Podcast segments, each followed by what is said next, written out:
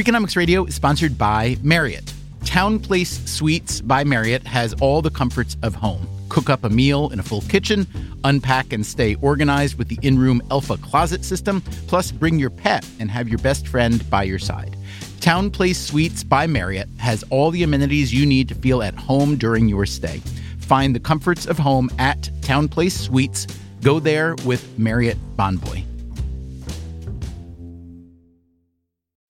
Freakonomics Radio is sponsored by Capital One Bank. With no fees or minimums, banking with Capital One is the easiest decision in the history of decisions, even easier than deciding to listen to another episode of your favorite podcast. And with no overdraft fees, is it even a decision? That's banking reimagined. What's in your wallet? Terms apply. See CapitalOne.com slash bank. Capital One N.A. member FDIC.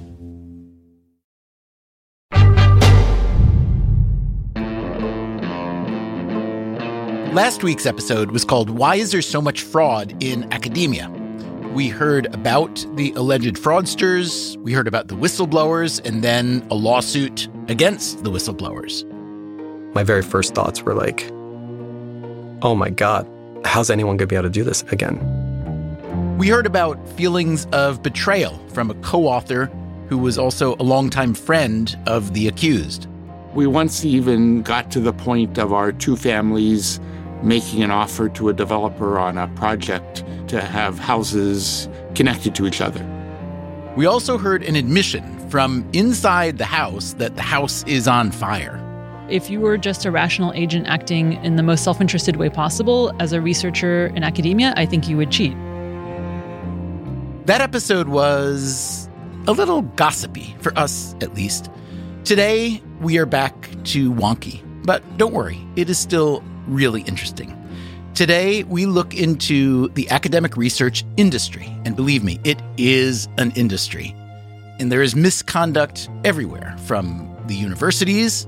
The most likely career path for anyone who has committed misconduct is a long and fruitful career. Because most people, if they're caught at all, they skate. There's misconduct at academic journals, some of which are essentially fake. There may be something that sounds a lot less nefarious than what I just described, but that is actually what's happening. And we'll hear how the rest of us contribute, because after all, we love these research findings. You know, you wear red, you must be angry, or if it says that this is definitely a cure for cancer. We'll also hear from the reformers who are trying to push back. It was a tense few months, but in the end, I was allowed to continue doing what I was doing. Can academic fraud be stopped? Let's find out.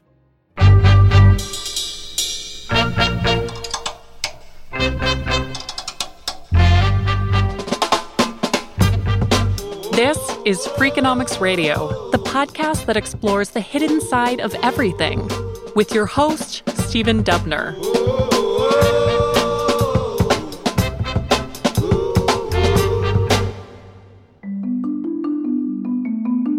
Last week, we heard about two alleged cases of data fraud from two separate researchers in one paper. The paper claimed that if you ask people to sign a form at the top before they fill out the information, you will get more truthful answers than if they sign at the bottom. After many unsuccessful attempts to replicate this finding and allegations that the data supporting it had been faked, the original paper was finally retracted. The two alleged fraudsters are Dan Ariely of Duke and Francesca Gino, who has been suspended by Harvard Business School. Gino subsequently sued Harvard, as well as the three other academic researchers who blew the whistle. The whistleblowers maintain a blog called Data Colada. They have written that they believe there is fake data in many of the papers that Francesca Gino co authored, perhaps dozens. Gino and Ariely, meanwhile, both maintain their innocence. They also both declined our request for an interview. On that one paper that caused all the trouble about signing at the top, there were three other co authors Lisa Shu, Nina Mazar, and Max Bazerman. None of them have been accused of any wrongdoing. So let's pick up where we left off with Max Bazerman, the most senior researcher on that paper. He also teaches at Harvard Business School.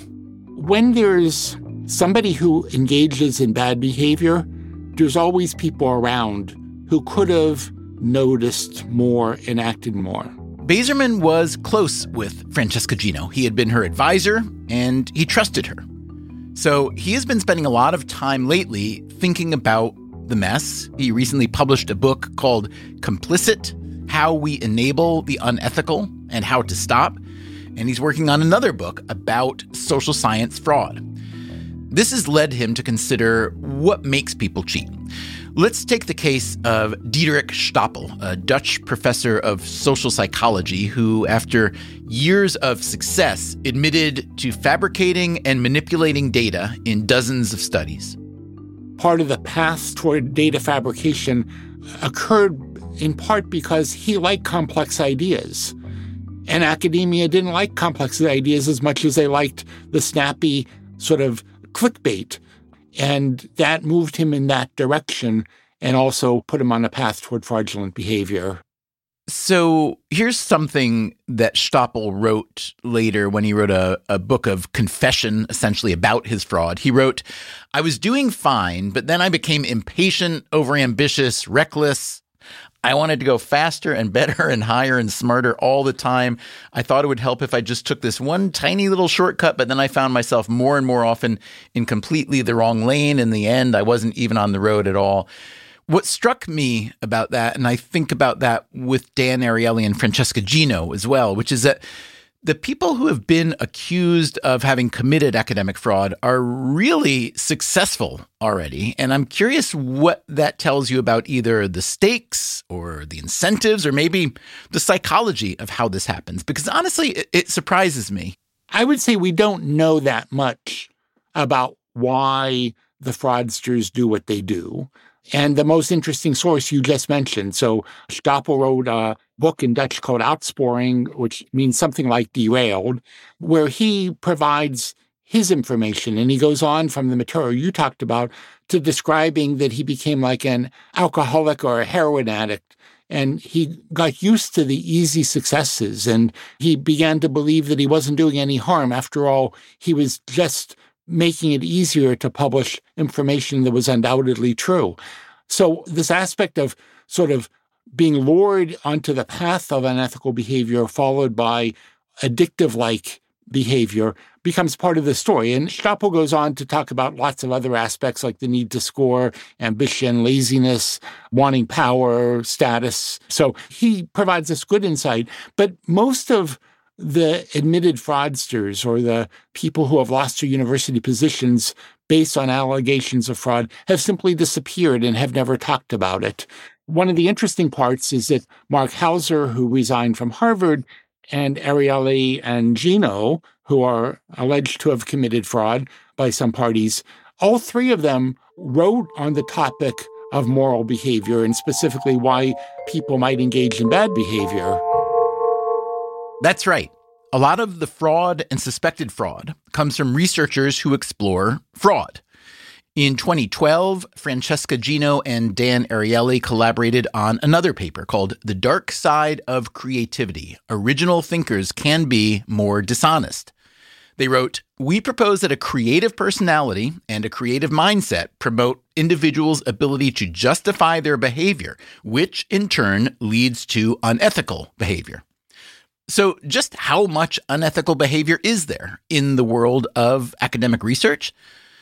That's a hard question to answer precisely, but let's start with this man. I essentially spend all of my nights and weekends thinking about scientific fraud, scientific misconduct, scientific integrity for that matter. Ivan Oransky is a medical doctor and editor of a neuroscience publication called The Transmitter. He's also a distinguished journalist in residence at NYU, and on the side, he runs a website called Retraction Watch. We hear from whistleblowers all the time, people we call sleuths, who are actually out there finding these problems. And often that's pre retraction, or they'll explain to us why retraction happened. We also do things like file public records requests.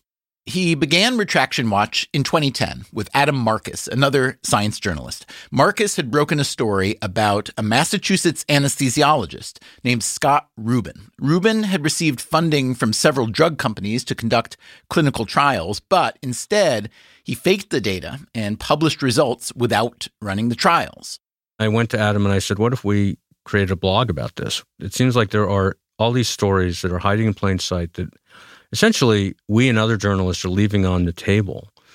And when we looked at the actual retraction notices, the information was somewhere between misleading and opaque.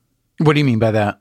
So when a paper is retracted, and it's probably worth defining that, a retraction is a signal to the scientific community, or really to any readers of a particular peer reviewed journal article, that you should not rely on that anymore. That there's something about it that means you should, you know, you can not pretend it doesn't exist, but you shouldn't base any other work on it.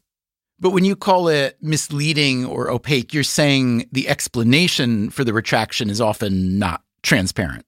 Right. So when you retract a paper, you're supposed to put a retraction notice on it. The same way when you correct an article in the newspaper, you're supposed to put a correction notice on it.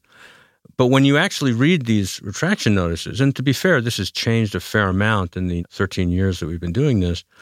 Sometimes they include no information at all. Sometimes they include information that is woefully incomplete. Sometimes it's some version of, you know, getting Al Capone on tax evasion. You know, they fake the data, but we're going to say they forgot to fill out this form, which, you know, is still a reason to retract, but isn't the whole story. So let's say we back up and I ask you how significant or widespread is the problem of, we'll call it academic fraud? So we think that probably 2% of papers should be retracted for something that would be considered either out and out fraud or maybe just severe bad mistake. According to our data, which we have the most retraction data of any database, about 0.1% of the world's literature is retracted. So one in a thousand papers. We think it should be about 20 times that, about 2%. There's a bunch of reasons, but they come down to one, there was a survey back in 2009, which has been repeated and done differently and come up with roughly the same number, actually even higher numbers recently, that says 2% of researchers, if you ask them anonymously, they will say, yes, I've committed something that would be considered misconduct. Of course, when you ask them how many people they know who've committed misconduct, it goes much, much higher than that. And so that's one line of evidence, which is, you know, admittedly indirect. The other is that when you talk to the sleuths, the people doing the real work of figuring out what's wrong with literature and letting people know about it, they keep lists of papers they've flagged for publishers and for authors and journals. And routinely, most of them are not retracted. Again, we came to 2%. Is it exactly 2%? And is that even the right number? No, we're pretty sure that's the lower bound. Others say it should be even higher. Retraction Watch has a searchable database that includes more than 45,000 retractions from journals in just about any academic field you can imagine. They also post a leaderboard, a ranking of the researchers with the most papers retracted. At the top of that list is another anesthesiologist, this one a German researcher named Joachim Boldt. He came up briefly in last week's episode, too. Boldt has had nearly 200 papers retracted. Boldt, anesthesiology researcher, was studying something called hetastarch, which was essentially a blood substitute. Not exactly blood, but something that when you were on like a heart lung, you know, pump, a machine, during certain surgeries or you're in the ICU or something like that, it would basically cut down on the amount of blood transfusions people would need. And that's got obvious benefits. Now, he did a lot of the important work in that area, and his work was cited in all the guidelines. It turned out that he was faking data. Boldt was caught in 2010 after an investigation by a German state medical association. The method he had been promoting was later found to be associated with a significant increased risk of mortality. So, in this case, the fraud led to real danger. And what happened to Boldt? He at one point was under criminal indictment, or at least criminal investigation. That didn't go anywhere. The hospital, the clinic also which, to be fair, had actually identified a lot of the problems. They came under pretty severe scrutiny. But in terms of actual sanctions, pretty minimal. You've written that universities protect fraudsters. Can you give an example other than Boldt, let's say? So, universities, they protect fraudsters in a couple different ways. One is that they are very slow to act, they're very slow to investigate, and they keep all of those investigations hidden. The other is that because lawyers run universities like they frankly run everything else, they tell people who are involved in investigations if someone calls for a reference letter. Let's say someone leaves and they haven't been quite found guilty, but as a plea bargain sort of thing, they will leave and then they'll stop the investigation. Then, when someone calls for a reference, and we actually have the receipts on this because we filed public records requests for emails between different parties, we learned that they would be routinely told not to say anything about the misconduct. Let's just take three of the most recent high profile cases of academic fraud or accusations of academic fraud. We've got Francesca Gino, who was a psychology researcher at Harvard Business School, Dan Ariely, who's a psychologist at Duke, and then Marc Tessier Lavigne, who was president of Stanford, a medical researcher. Three pretty different outcomes, right? Tessier Levine was defenestrated from his presidency. Gino was suspended by HBS, and Dan Ariely, who's had accusations lobbed at him for years now, is just kind of going on. And Duke says they're investigating, but I haven't seen any result of that. Can you just comment on that heterogeneity? So, and I would just, not so much as a correction, but just to say that, yes, Marc Lavigne was defenestrated as president. He remains, at least at the time of this discussion, a tenured professor at Stanford, which is a pretty nice position to be in. A Stanford report found that Tessier Lavigne didn't commit fraud or falsify any of his data, although work in his labs, quote, fell below customary standards of scientific rigor, and multiple members of his labs appear to have manipulated research data. I've been quoted saying that the most likely career path or the most likely outcome for anyone who has committed misconduct is a long and fruitful career. and I mean that because it's true. Because most people, if they're caught at all, they skate. The number of cases we write about, which, you know, grows every year, but is still a tiny fraction of what's really going on. Dan Ariely, we interviewed Dan years ago about some questions in his research. Duke is actually, I would argue, a little bit of a singular case. Duke in 2019 settled with the U.S. government for $112.5 million because they had repeatedly alleged to have covered up really bad, significant misconduct. Duke has had particular trouble with medical research. There was one physician researcher who faked the data in his cancer research. There were allegations of federal grant money being mishandled, also of failing to protect patients in some studies. At one point, the National Institutes of Health placed special sanctions on all Duke researchers. So I got to be honest, and you know, people in Durham may not like me saying this, but I think Duke has a lot of work to do to demonstrate that their investigations are complete and that they are doing the right thing by research dollars and for patients. Most of the researchers we have been talking about are already well established in their fields. If they feel pressure to get a certain result, it's probably the kind of pressure that comes with further burnishing your high status. But junior researchers face a different kind of pressure. They need published papers to survive. Publish or perish is the old saying. If they can't consistently get their papers in a good journal, they probably won't get tenure and they may not even have a career. And those journals are flooded with submissions. So the competition is fierce and it is global. This is easy to miss if you're in the US, since so many of the top universities and journals are here. But academic research is very much a global industry and it's also huge. Even if you are a complete nerd and you could name 50 journals in your field, you know nothing. Every year, more than 4 million articles are published in somewhere between 25 and 50,000 journals, depending on how you count, and that number is always growing.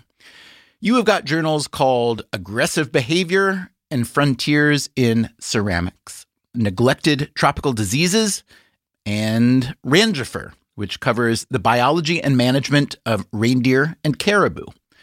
There used to be a journal of mundane behavior, but that one, sadly, is defunct.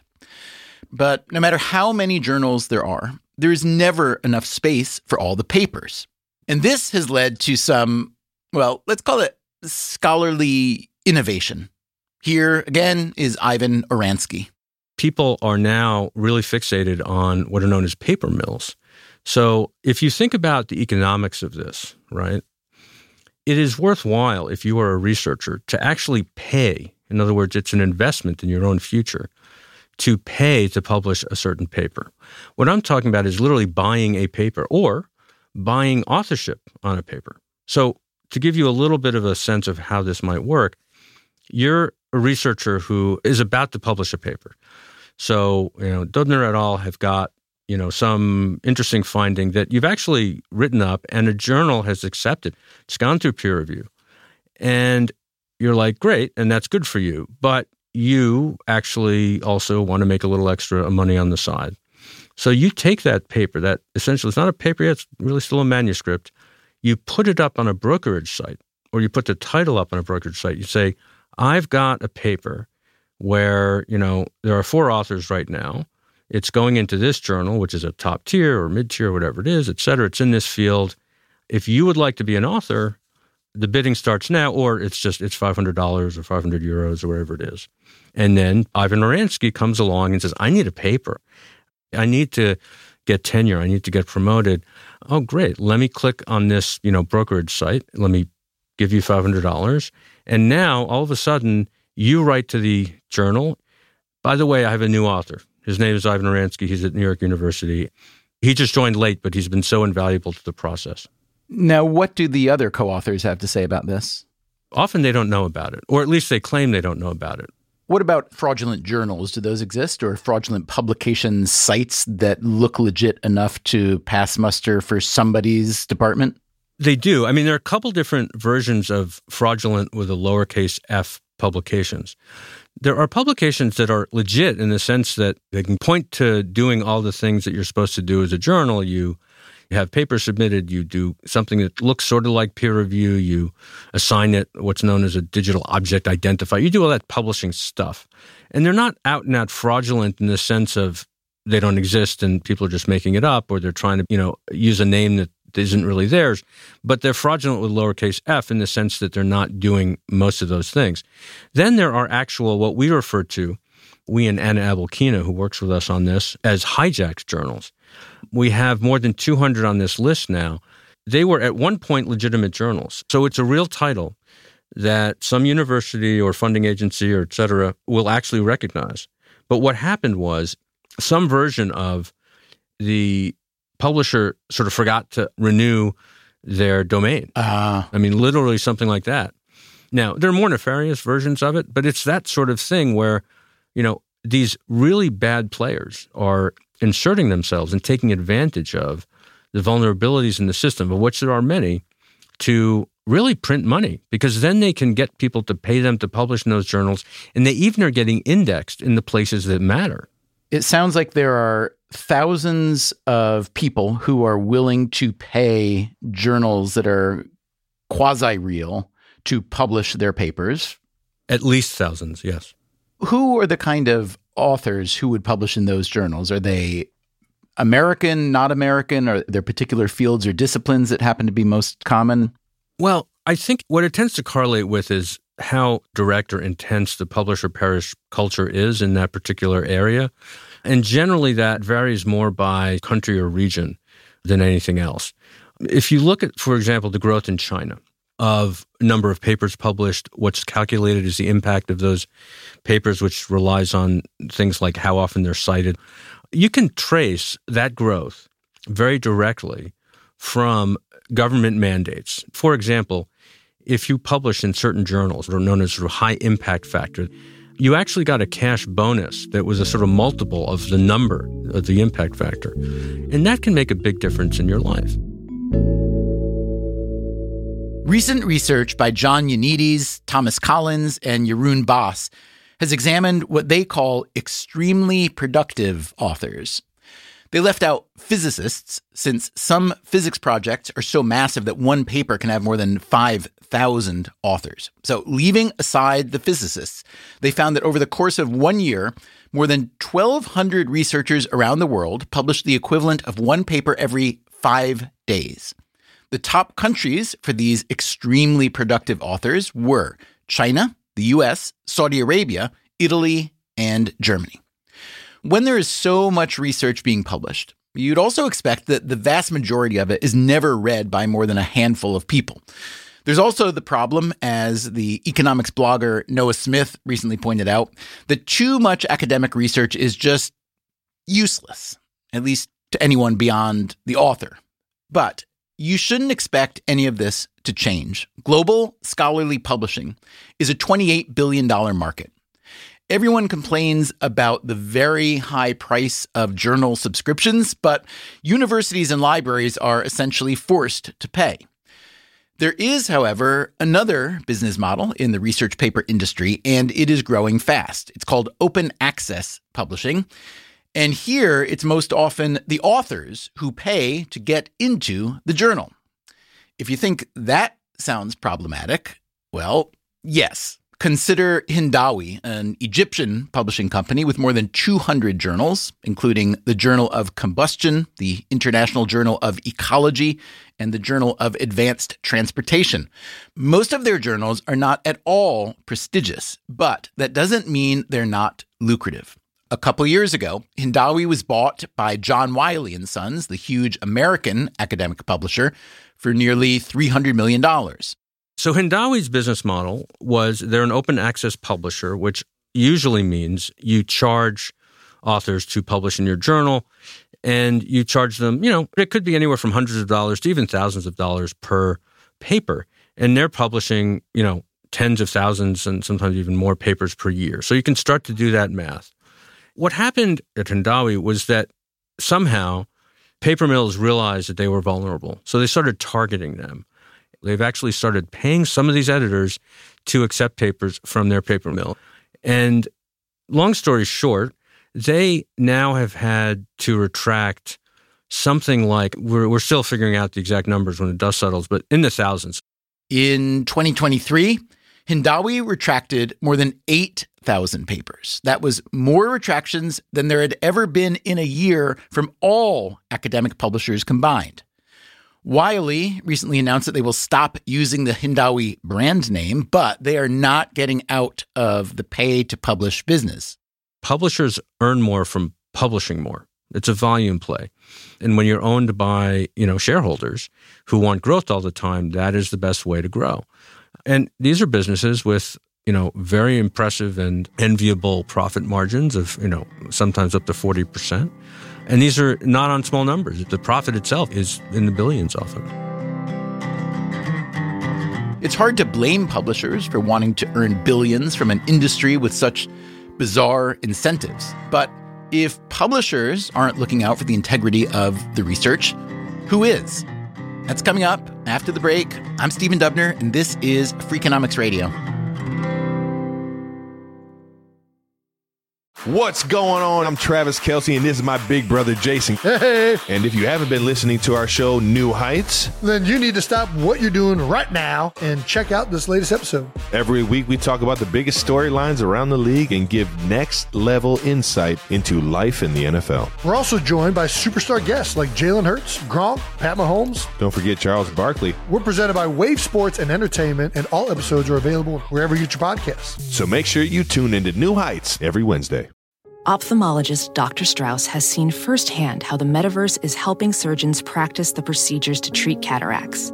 Cataracts are the primary cause of avoidable blindness. He works with a virtual reality training platform developed by Fundamental VR and Orbis International to help surgeons develop the muscle memory they need.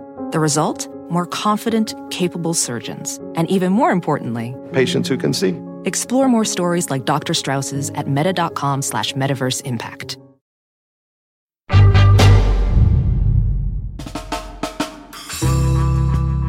We feel like when we're in cultures that there is no way for any of us to change the culture. It's a culture. My God, how could we change it?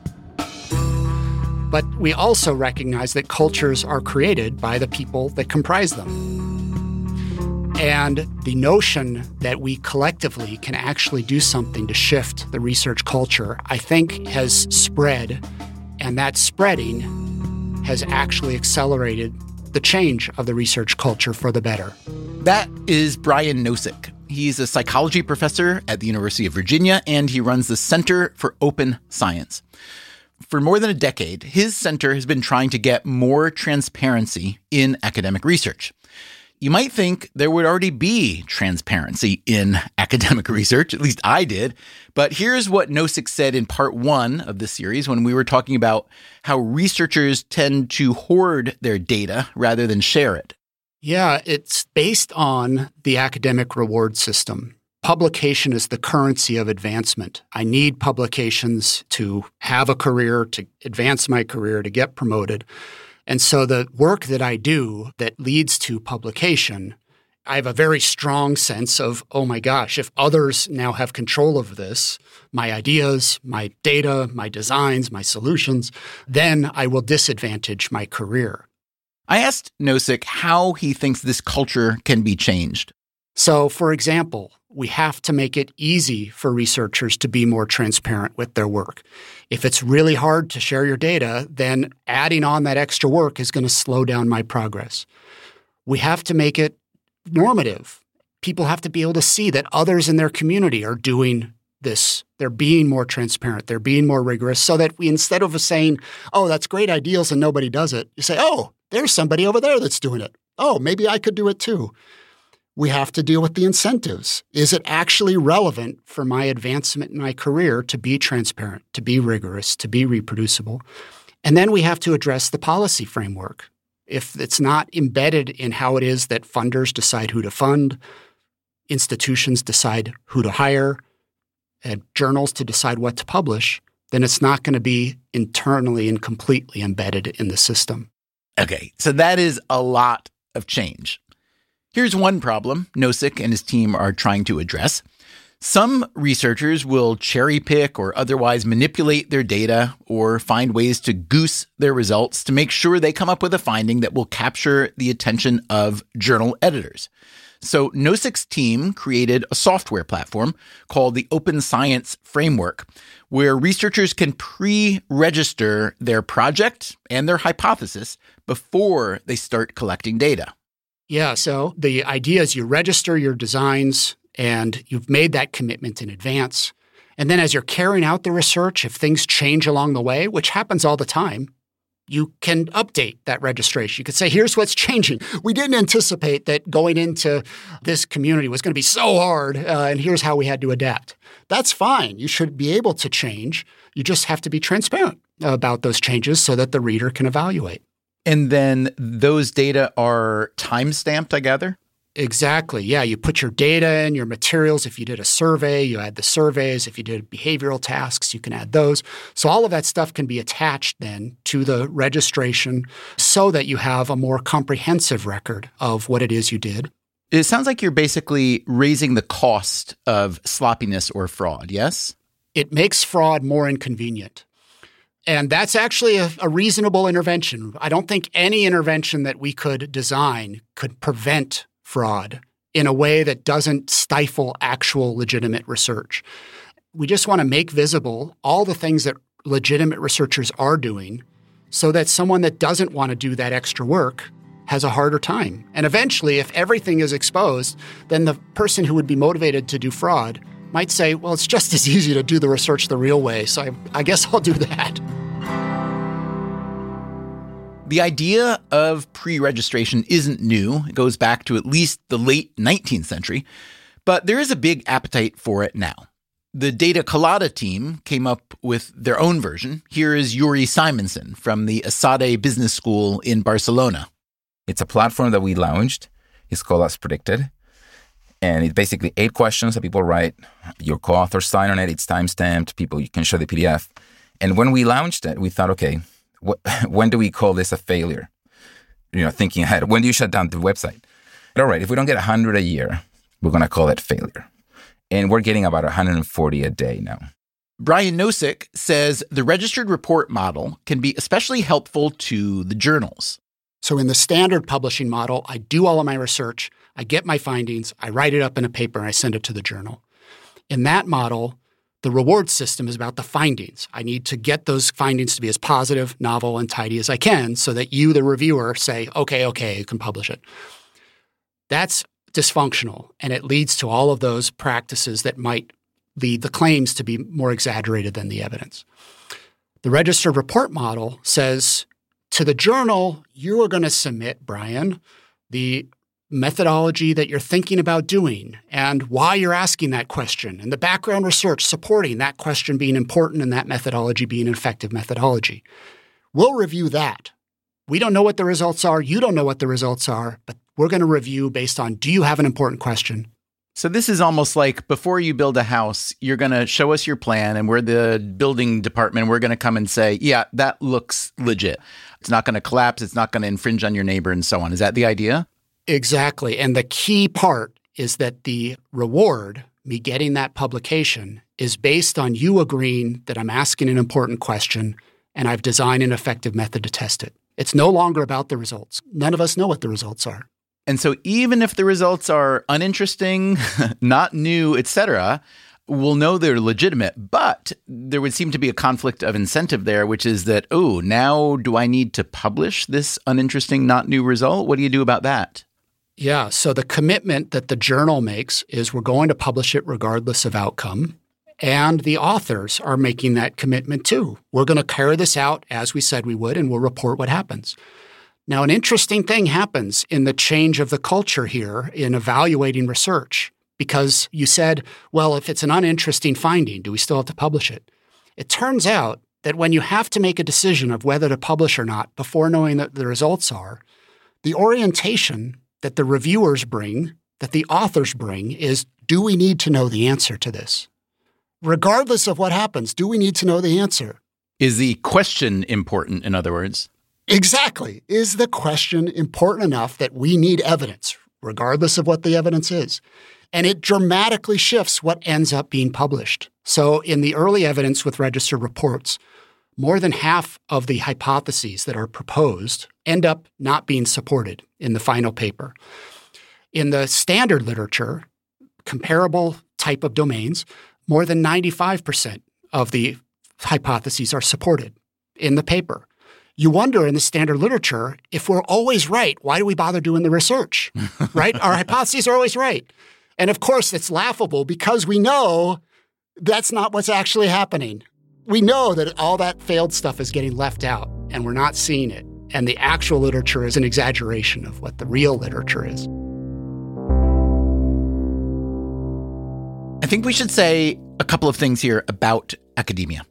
The best academics are driven by a real scientific impulse.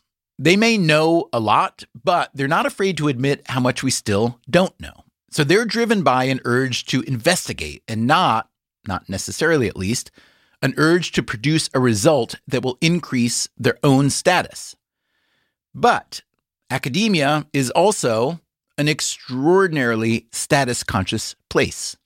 I'm not saying there's anything wrong with that. If status is the reward that encourages a certain type of smart, disciplined person to do research for the sake of research, rather than taking their talents to an industry that might pay them much more, that is fantastic. But if the pursuit of status for status's sake leads an academic researcher to cheat, well, yeah, that's bad. I mean, the incentives are part of the problem, but I don't think it's a part of the problem that we have to fix. That again is Uri Simonsohn from Data Colada. I think the incentives, it's like why do people rob banks? Because the incentives are there, but it doesn't mean that we should stop, you know, rewarding cash. It, it just we should, you know, make our safes safer because it's good for cash to buy things, and it's good for people who publish interesting findings to get recognition. Brian Nosek says that more than 300 journals are now using the registered reports model. I think there is broad buy in on the need to change, and it has already hit the mainstream of many of the changes that we promote sharing data, materials, code, pre registering research, reporting all outcomes. So we're in the scaling phase for those activities. And what I am optimistic about is that there is this meta science community that is interrogating whether these solutions are actually having the desired impact. And so this is the most exciting part of the movement as I'm looking to the future is this dialogue between activism and reform. We can do these things, let's make these changes. and meta science and evaluation. Is this working? Did you do what you said it was going to do? And et cetera. And I hope that the tightness of that loop will stay tight because that I think will make for a very healthy discipline that is constantly skeptical of itself and constantly looking to do better. Is Brian Nosek too optimistic? Maybe. 300 journals is a great start, but that represents maybe 1% of all journals. For journals and authors, the existing publishing incentives are very strong. So I think journals have really complicated incentives. That is Simine Vazire, a psychology professor at the University of Melbourne. Of course, they want to publish good work to begin with. So there's some incentive to do some quality check and kind of cover their ass there. But once they've published something, there's a strong incentive for them to defend it or at least to not publicize any errors. And here's a reason to think that Brian Nosek is right to be optimistic about research reform. Some of his fellow reformers, including Simine Vazire, have been promoted into prestigious positions in their field. Vazire spent some time as editor in chief of the journal Social, Psychological, and Personality Science. So, one of the things the editor in chief does is when a manuscript is submitted, I would read it and decide whether it should continue through the peer review process or I could reject it there. And that's called desk rejection. One thing I started doing at the journal that wasn't official policy, it was just a practice I decided to adopt, was that when a manuscript was submitted, I would hide the author's names from myself. So I was rejecting things without looking at who the authors were. So the publication committee started a conversation with me, which is totally reasonable, about the overall desk rejection rate. Am I rejecting too many things, et cetera? There was some conversation about whether I was just rejecting the wrong people. So if I was stepping on important people's toes. And an email was forwarded to me from a quote unquote award winning social psychologist. You know, Simine just rejected my paper. I found this extremely distasteful and I won't be submitting there again. And when I would try to engage about the substance of my decisions, you know, the scientific basis for them, that wasn't what the conversation was about. So it was basically like, do you know who I am? Yeah. Yeah. So, what happened to you and that journal then? It was a tense few months, but in the end, I was allowed to continue doing what I was doing. Vazire recently took on the editor in chief job at a different journal, Psychological Science. It is one of the premier journals in the field.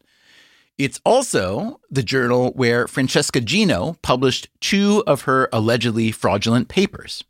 So I asked Vazire what changes she is hoping to make. We're expanding a team that used to have a different name. We're going to call them the Statistics, Transparency, and Rigor editors, the STAR editors. And so that team will be supplementing the handling editors, the editors who actually organize the peer review and make the decisions on submissions.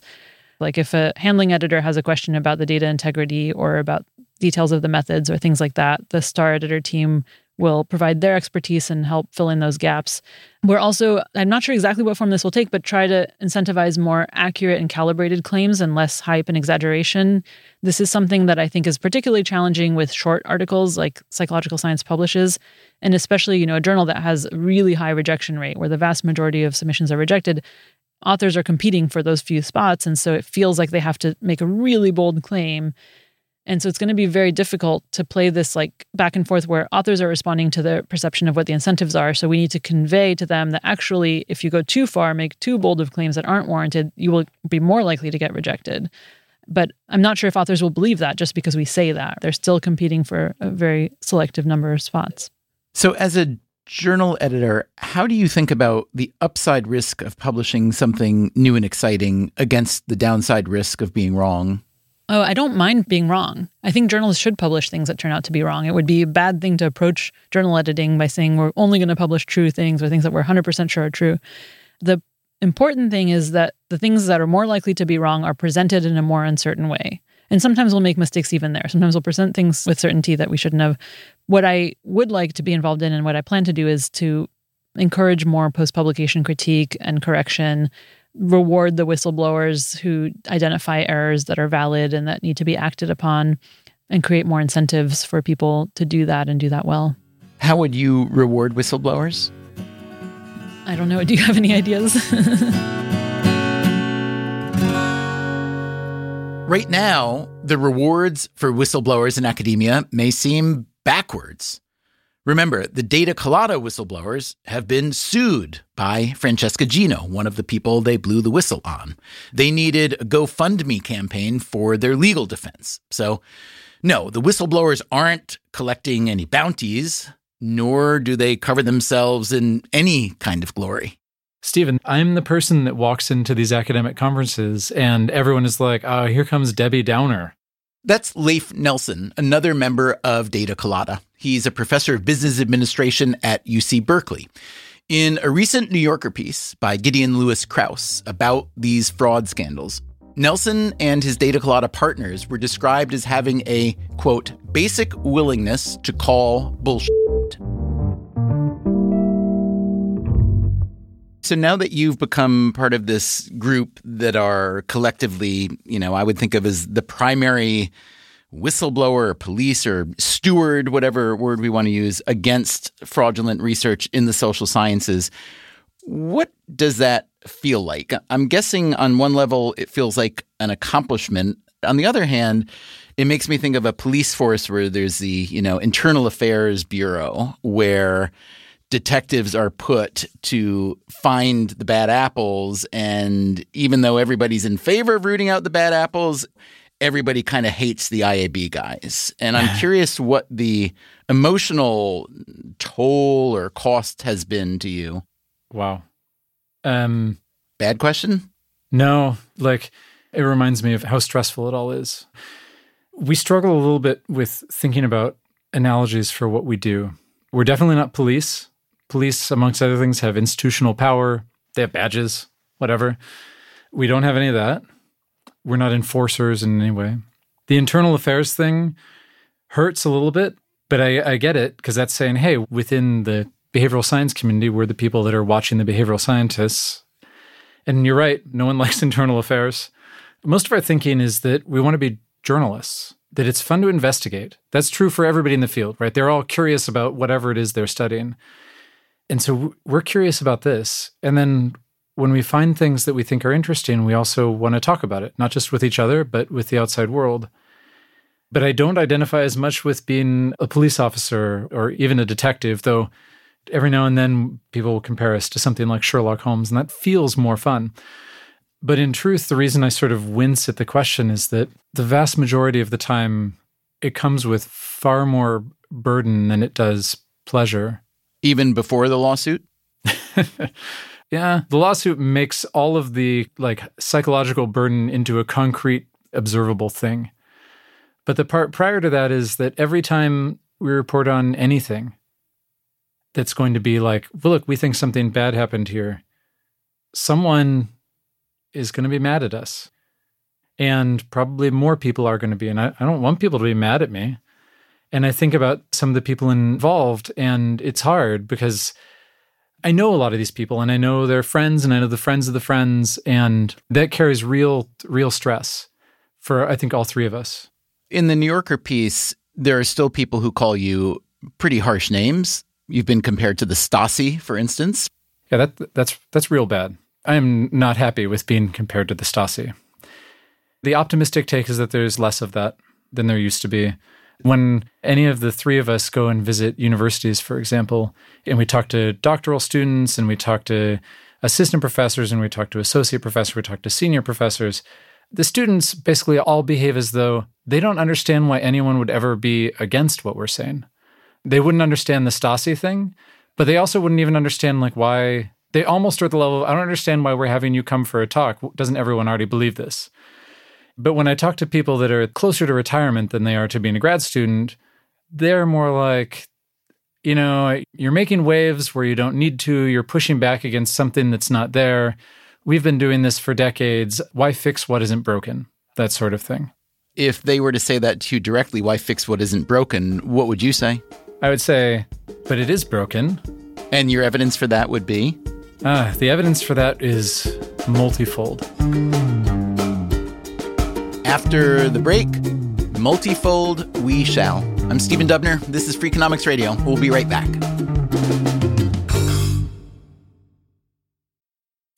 Are you looking for ways to be happier, healthier, more productive, and more creative? Gretchen Rubin is the number one best-selling author of The Happiness Project And every week, she shares insights and practical solutions in the Happier with Gretchen Rubin podcast. Gretchen's co host and happiness guinea pig is her sister, Elizabeth Craft, a TV writer and producer in Hollywood. Join Gretchen and Elizabeth as they reveal fresh insights from cutting edge science, ancient wisdom, pop culture, and their own experiences about cultivating happiness and good habits. Every week, they offer a manageable try this at home tip you can use to boost your happiness without spending a lot of time, energy, or money. They also feature segments like Know Yourself Better, where they discuss questions like Are you an overbuyer or an underbuyer? A morning person or night person? And every episode includes a happiness hack, a quick, easy shortcut to more happiness. Listen and follow the podcast Happier with Gretchen Rubin wherever you get your podcasts. Professional welder Shayna Ford used VR training developed by ForgeFX to hone her skills as a welder. The more time that you spend practicing it, that's what separates a good welder from a great welder. VR training can help students like Shayna repeatedly practice specific skills. Virtual reality definitely helps because the more muscle memory that you have, the smoother your weld is. Explore more stories like Shayna's at meta.com slash metaverse impact. Price drop? Time to shop. Get to a Nordstrom Rack store today for first dibs on new markdowns. Now score even more, up to 70% off brands everyone loves at Nordstrom Rack. Denim, dresses, sneakers, tops, and more. Plus, get genius deals on jackets, sweaters, and boots for the whole family. Shop your Nordstrom Rack store today and save up to 70% with new markdowns. But hurry, deals this great won't last.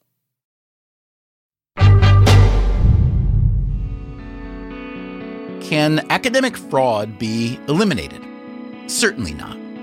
The incentives are too strong. Also, to be reductive, cheaters are going to cheat, and I doubt there is one field of human endeavor, no matter how noble or righteous or honest it claims to be, where some cheating doesn't happen. But can academic fraud at least be greatly reduced? Perhaps. But that would likely require some big changes, including a new type of gatekeeper. Simine Vazire, the journal editor we heard from earlier, is one kind of gatekeeper. Sometimes, for example, we'll get a submission where the research is really solid, but the conclusion is too strong. And I'll sometimes tell authors, hey, look, I'll publish your paper if you tone down the conclusion, or even sometimes change the conclusion from saying there is evidence for my hypothesis to there's no evidence one way or the other, but it's still interesting data. And authors are not always willing to do that, even if it means getting a publication in this journal. So I do think that's a sign that maybe it's a sign that they genuinely believe what they're saying, which is maybe to their credit. I don't know if that's good news or bad news. I think often when we're kind of overselling something, we probably believe what we're saying. And there's another important gatekeeper in academic journals, one that we've barely talked about the referees who assess journal submissions.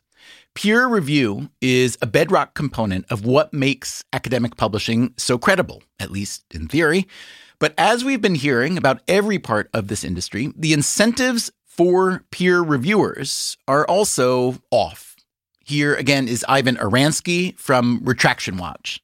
If you add up the number of papers published every year, and then you multiply that times the two or three peer reviewers who are typically supposed to review those papers. And sometimes they go through multiple rounds.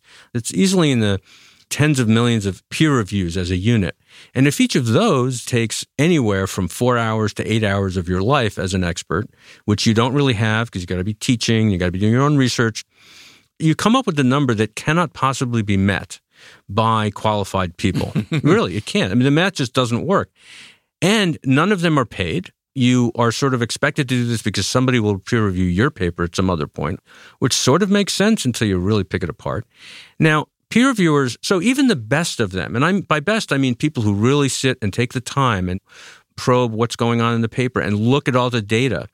But you can't always look at the data. In fact, most of the time you can't look at the raw data, even if you had time, because the authors don't make it available. So peer review, it's become really peer review light, and maybe not even that, at the vast majority of journals. So it's no longer surprising that so much gets through the system that shouldn't. This is a very hot topic. And that, again, is Leif Nelson from UC Berkeley and Data Colada. editors largely in my field are uncompensated for their job, and reviewers are almost purely uncompensated for their job. And so they're all doing it for the love of the field. And those jobs are hard. I'm an occasional reviewer and an occasional editor. And every time I do it, it's basically taxing.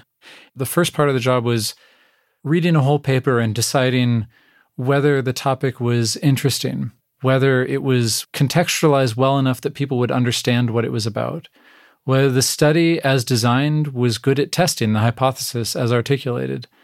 And only after you get past all of those levels would you say, okay, and now do they have evidence in favor of the hypothesis? By the way, we have mostly been talking about the production side of academic research this whole time. What about the consumer side? All of us are also looking for the most interesting and useful studies. All of us in industry, in government, in the media, especially the media. Here's Ivan Oransky again. We have been conditioned. And in fact, because of our own attention economy, we end up covering studies over all else when it comes to science and medicine. I like to think that's changing a little bit. I hope it is. But we cover individual studies and we cover the studies that sound the most interesting or that have the biggest effect size and things like that. You know, you wear red, you must be angry, or if it says that this is definitely a cure for cancer. And journalists love that stuff. They lap it up. Like signing a document at the top will make you more likely to be honest on the forum? Well, You may have heard about that one recently. And on that note, I went back to Max Bazerman, one of the co authors of that paper, which inspired this series. For Bazerman, the experience of getting caught up in fraud accusations was particularly bewildering because the accusations were against a collaborator and friend that he fully trusted, Francesca Gino.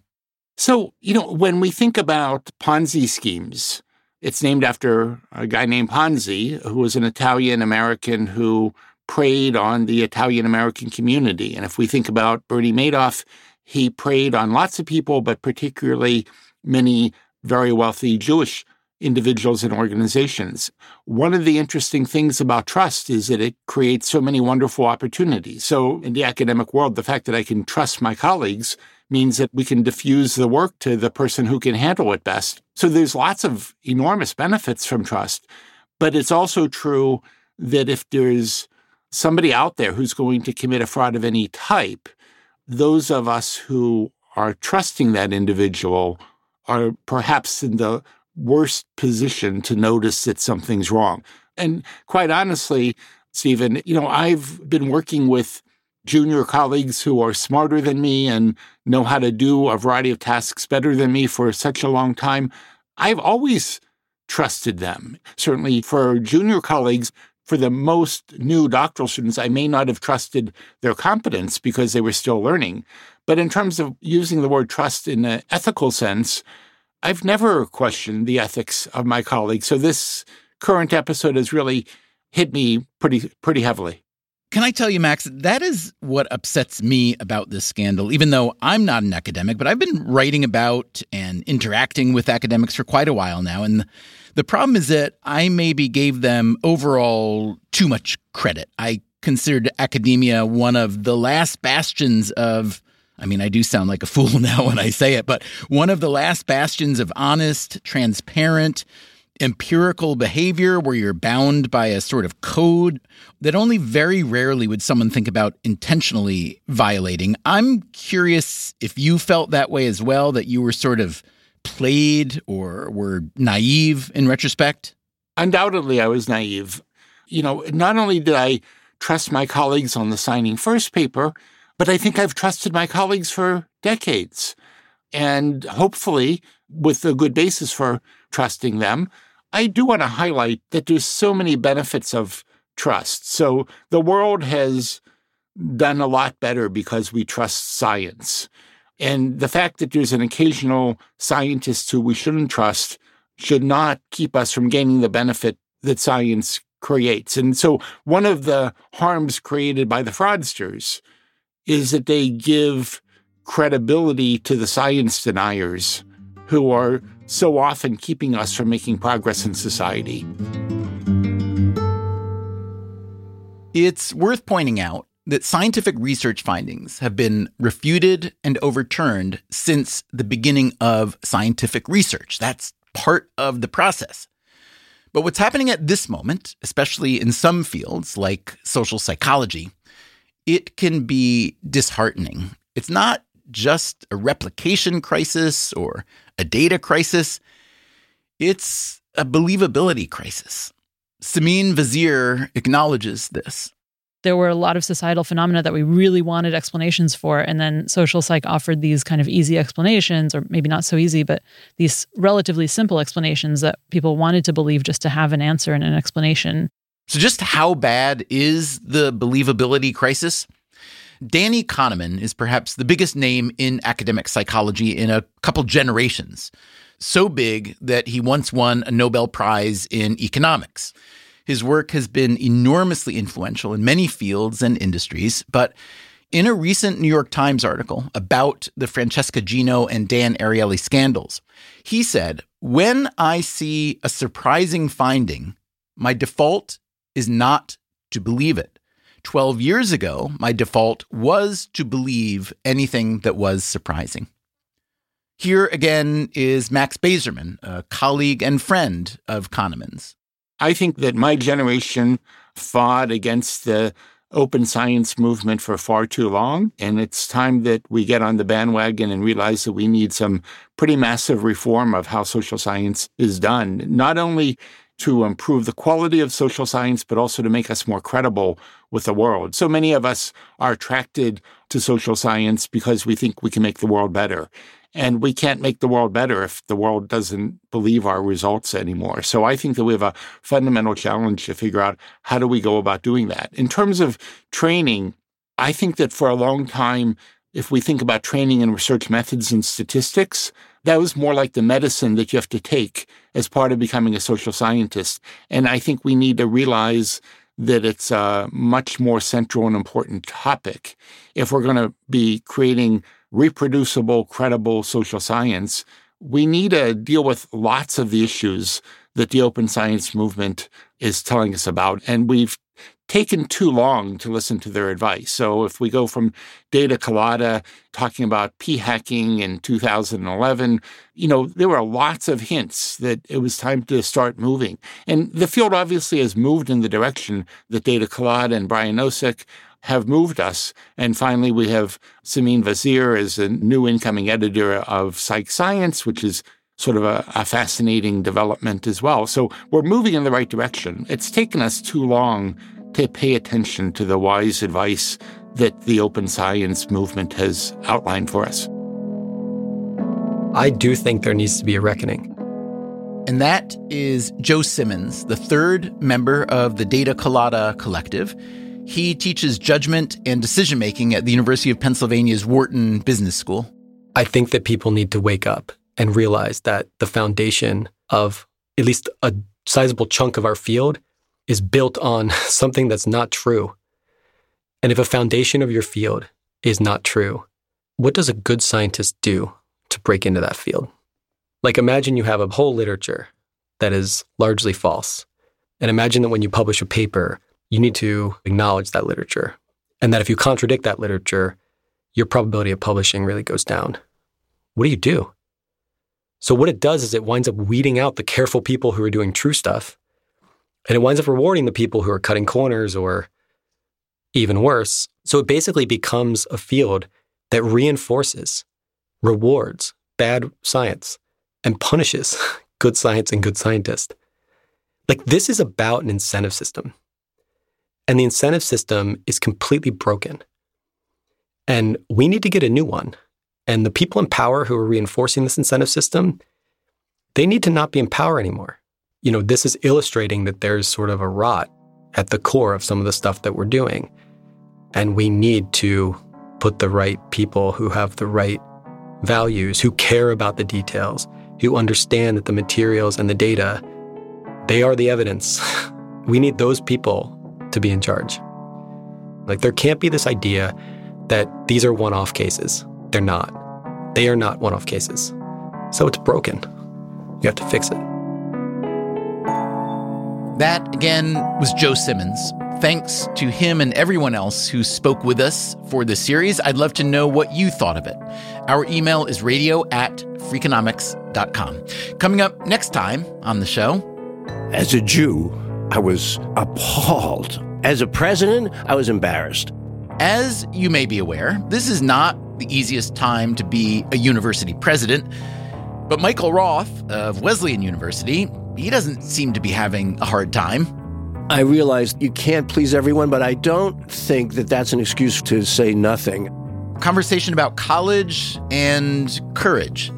That's next time on the show. Until then, take care of yourself, and if you can, someone else too. Freakonomics Radio is produced by Stitcher and Renbud Radio.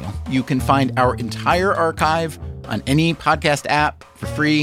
You can also leave us a rating or review. Thanks for spreading the word. This episode was produced by Alina Kulman. Our staff also includes Eleanor Osborne, Elsa Hernandez, Gabriel Roth, Greg Rippin, Jasmine Klinger, Jeremy Johnston, Julie Kanfer, Lyric Bowditch, Morgan Levy, Neil Carruth, Rebecca Lee Douglas, Ryan Kelly, Sarah Lilly, and Zach Lipinski. Our theme song is Mr. Fortune by the Hitchhikers. All the other music is composed by Luis Guerra. As always, thanks for listening. We are a carrot based organization because we don't have sticks. I mean, would you like me to loan you a stick just once in a while? Yeah, that would be fun. The Freakonomics Radio Network, the hidden side of everything. Stitcher.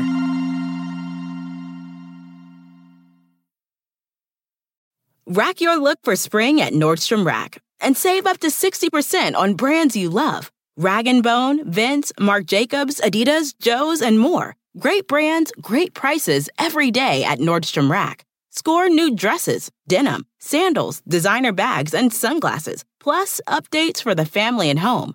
Get your spring on for less, up to 60% less, today at your Nordstrom Rack store.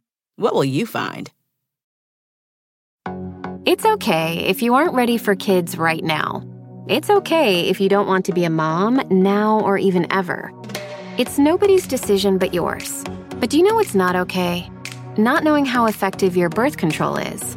Talk to your doctor about effective birth control options so you can make an informed decision. Tap to learn more. The legends are true. Overwhelming power! The sauce of destiny. Yes! The most legendary sauce has arrived as McDonald's transforms into the anime world of WickDonald's. The greatest flavors unite in all new savory chili McDonald's sauce to make your 10-piece Wick Nuggets, fries, and Sprite ultra powerful. Unlock manga comics with every meal and sit down for a new anime short every week only at WickDonald's. Ba-da-ba-ba-ba, go! At participating in McDonald's for a limited time while supplies last.